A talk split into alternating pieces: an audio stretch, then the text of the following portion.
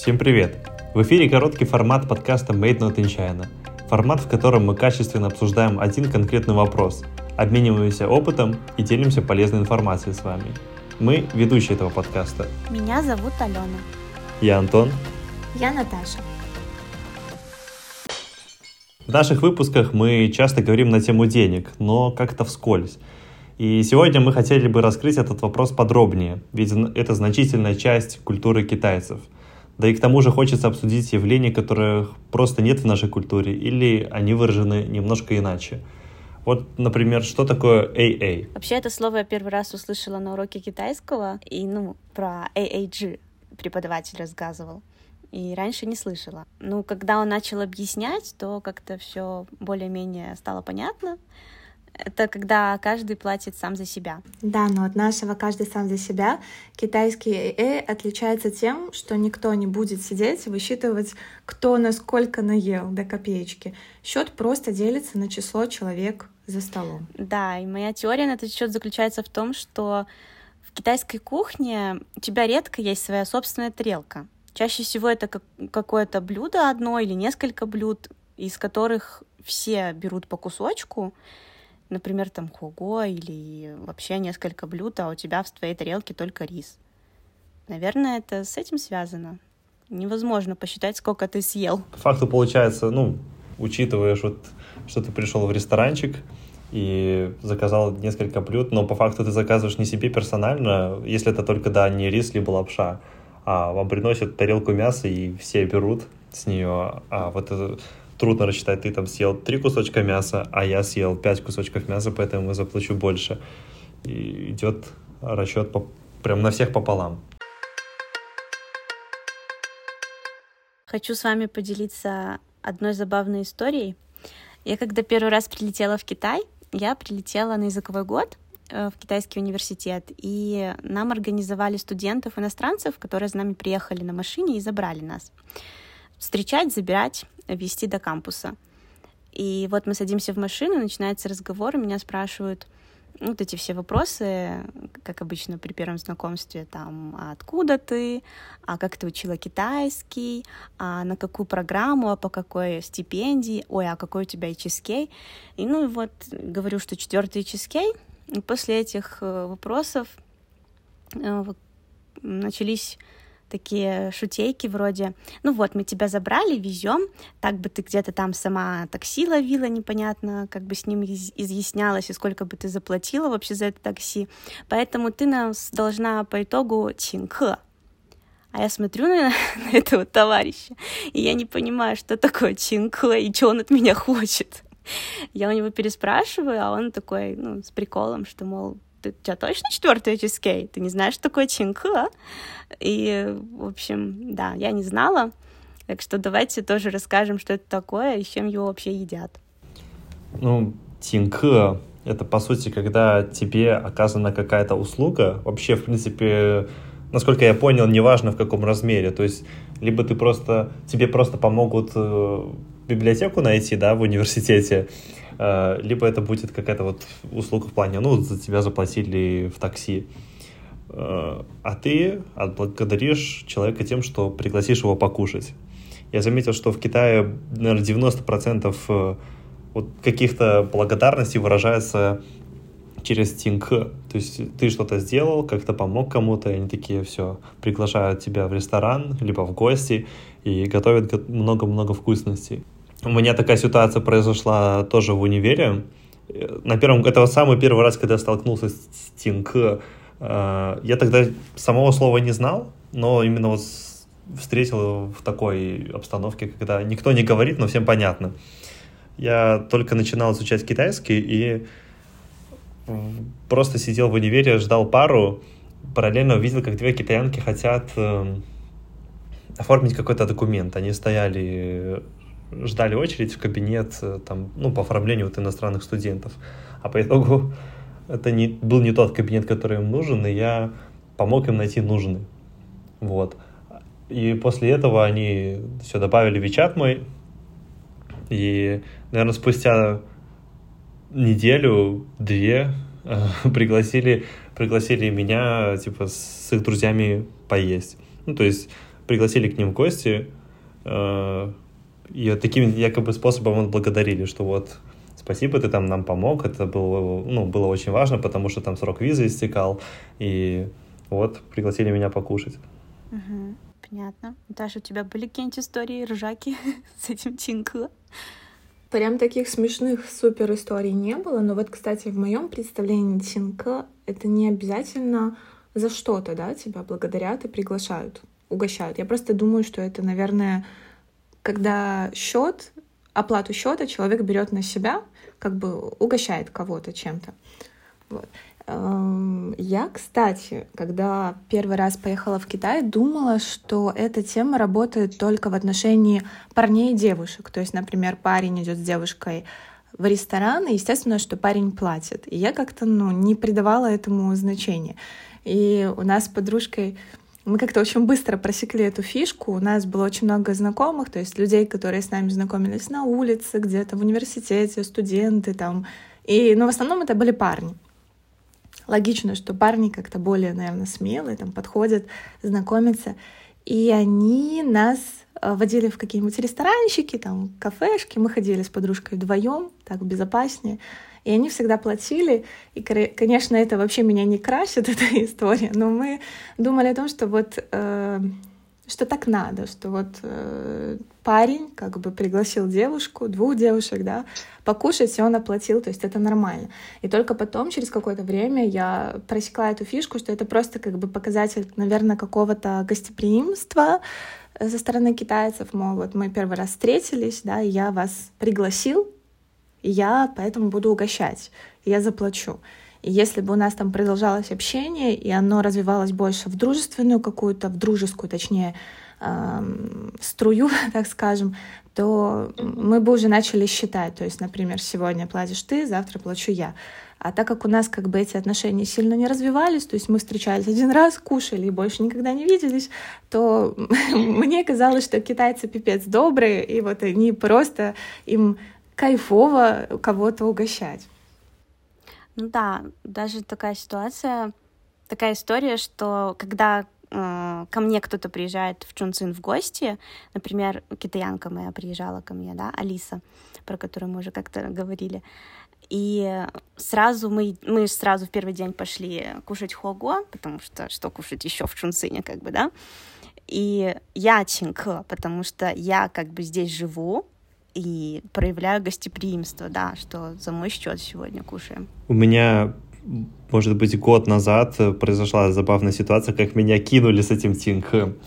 А, ну, просто когда у меня есть свободное время, я могу иногда заниматься вот помощью китайцам с перевод... помощью китайцам с переводами. То есть, ну, там, помочь согласовать договор аренды, либо пойти в милицию что-нибудь обсудить, либо еще что-то. И год назад произошел такой забавный случай, когда меня нанял китаец пойти с ним в поликлинику. Якобы его укусила собака, и мне нужно было перевести ему ну, разговор с врачом, потому что он хотел сделать себе э, укол, а, потому что он боялся, что бешенство у собаки было. Забавная очень ситуация в том плане, что там на самом деле просто он поцарапался где-то, его собака привитая, домашняя, ни разу вообще не покидавшая дом, просто облизала, ну, облизала вот эту ранку, и все. И он так распереживался сильно, что два дня мы с ним ходили в эту поликлинику, я перевозил ему все это. И в конце концов, ну, он сказал, что, ну, будет вот Тинг пригласит меня в рестик э, в любой, который там захочу а в конце концов человек просто пропал. Ну, то есть э, мы так походили, он э, прививку так и не сделал, он решил отказаться от нее, э, а потом ударил Вичат и исчез с горизонта. А, кошмар какой. Ну, такой своеобразный тинг получился. Ну, блин, зато сама история смешная, поэтому не, не очень обидно. Я только хотела сказать, что я очень люблю, когда ты действительно работаешь, и китайцы начинают торговаться, потому что китайцы любят торговаться вообще.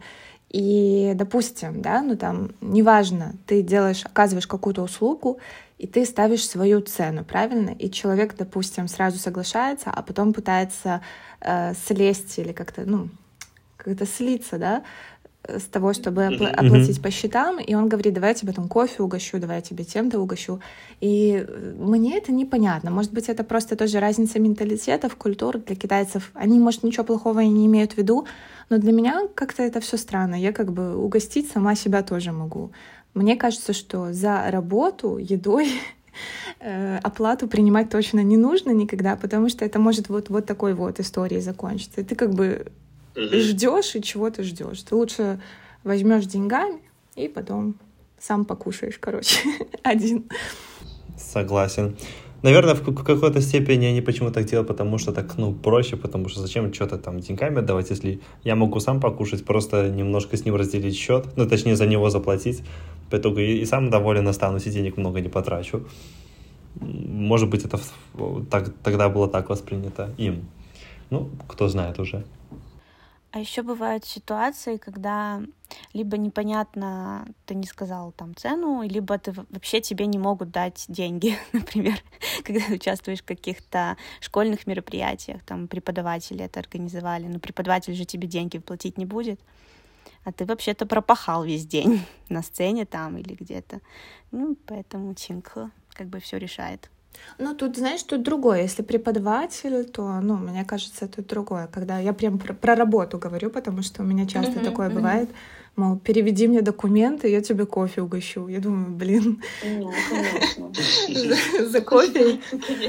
Ну, это какой-то вот такой универсальный метод э, дружелюбия и благодарности. То есть вот ко мне недавно партнеры приезжали, я тоже, получается, был, ну, делать синг, угощал их белорусской едой в белорусском ресторане. И они говорят, ну, приезжай в Китай, будет то же самое, только уже китайский ресторан. Тинха. Давайте, знаете, еще про что поговорим? Про другую интересную особенность похода китайцев в рестораны — это Тьян Майдан. Это когда взрослые люди чуть ли не дерутся за право оплатить по счету после трапезы. Я уже говорила, что какое-то время работала в ресторане и очень часто наблюдала такие ситуации, Бывает такое, что очень много, допустим, людей, они покушают, они чуть-чуть выпьют, да, и они прям такие веселенькие, начинают, да, действительно чуть ли не драться э, за то, чтобы оплатить по счету. Но это еще куда ни шло. Были ситуации, когда человек приходит, допустим, они сели за столик, и один из э, гостей подходит уже на бар, потому что у нас оплата была на баре в самом начале, я помню, он подходит на бар, дает деньги, там, какую-то, ну, довольно большую сумму, и говорит, мол, мы еще не заказали, я еще не знаю, сколько это будет стоить, но я наперед даю деньги. Если мало, я потом добавлю, а если много, типа сдачу дадите.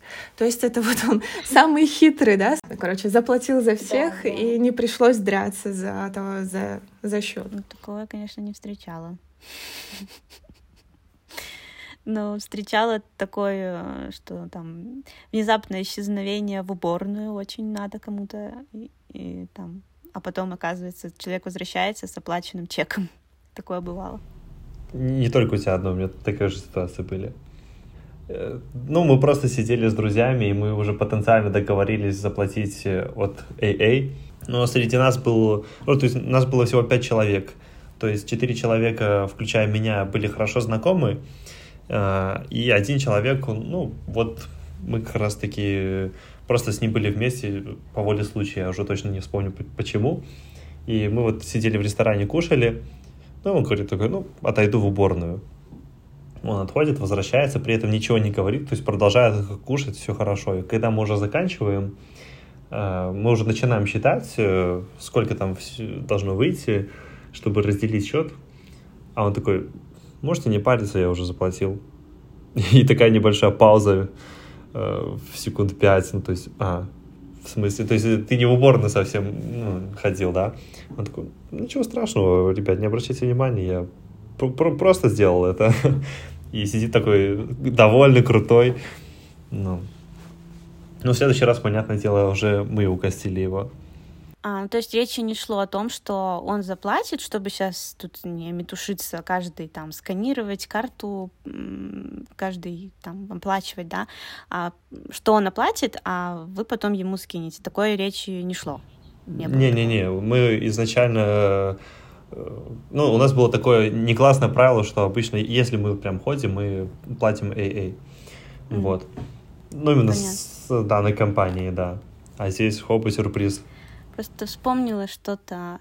А, мы как-то с классом ходили, одногруппники тоже. Ну и как бы AA, но платил один человек, а потом в беседе в Вичате есть такая функция, как бы не только получ... то получать деньги можно, но и изымать, так сказать. Накинуть юани. Э, там, короче, выставляешь э, сумму и количество человек, и он автоматически делит ее сама, сам Вичат, да. Как бы... Прикольно.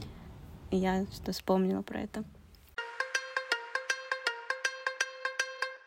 Подытоживая тему денег э, в Китае, давайте перечислим такие неписанные правила, каждый по одному, как бы завершим красиво сводом правил. Итак, первое. Если ты обедаешь с другом или подругой, то будь готов оплатить счет полностью. При этом в следующий раз по счету будет платить уже тот, за кого ты заплатил в этот раз. Второе. В отношениях за еду платить будет он, а вот за всякие мелочи вроде чая, воды или попкорна платит девушка. Да, это про отношения. Так, ну и кто приглашает, тот чаще всего и платит. Э, если это не дружеские, а деловые отношения, то платить будет босс. Э, либо ситуация, когда ты кому-то помог, то получи и распишись благодарочку в виде бесплатного обеда. Я как-то спросила у своего знакомого, говорю, почему у вас не принято эм, платить каждый сам за себя. Вот конкретно сколько ты скушал, да, столько ты и заплатил. И неважно, это AA или действительно каждый сам за себя там высчитывает э, свою собственную сумму. Э, мне этот китаец сказал, что просто для китайцев вот это высчитывание денег считается какой-то мелочностью, и когда вы мол, в компании именно друзей, то некрасиво сидеть и высчитывать деньги, потому что это как будто бы ранит ваши дружеские отношения. Но это немножко тоже лицемерно, мне кажется, потому что эти деньги все равно считаются, и все равно о них помнят. И я хотела сказать, что э, когда чуть постарше уже стало, больше стало это все понимать, у меня появились подруги в Беларуси, и они тоже часто старались заплатить. Вот, и мне пришлось очень долго им объяснять, что мне это не нравится. Я так не люблю. Я не люблю быть кому-то должной. Мне хочется, вот мы сходим покушать вместе, да, и мы вот кто что заказал, тот за это заплатил, и все, никто никому ничего не должен. И если честно, они очень быстро даже согласились с моей вот этой позицией какой-то, поэтому я думаю, что знать эти правила нужно, но, в принципе, если действительно разговаривать, я помню, Алена в каком-то из выпусков сказала об этом, что если разговаривать с людьми, объяснять, а человек ценит себя и хочет с тобой продолжать общение, он пойдет навстречу, и вы можете просто избавиться от кучи каких-то непонятных маффин, от каких-то таких ну, проблем, и, и все будет здорово. На этом у нас все. С вами были ведущие подкаста Made in China Алена, Наташа и Антон. Слушайте нас на удобной для вас платформе, задавайте вопросы по ссылкам в описании. Нам будет очень приятно, если вы отправите этот подкаст своим друзьям и нажмете на сердечко. И не забудьте подписаться на наш телеграм-канал. Всю полезную информацию мы дублируем там. Всем пока-пока. Пока-пока.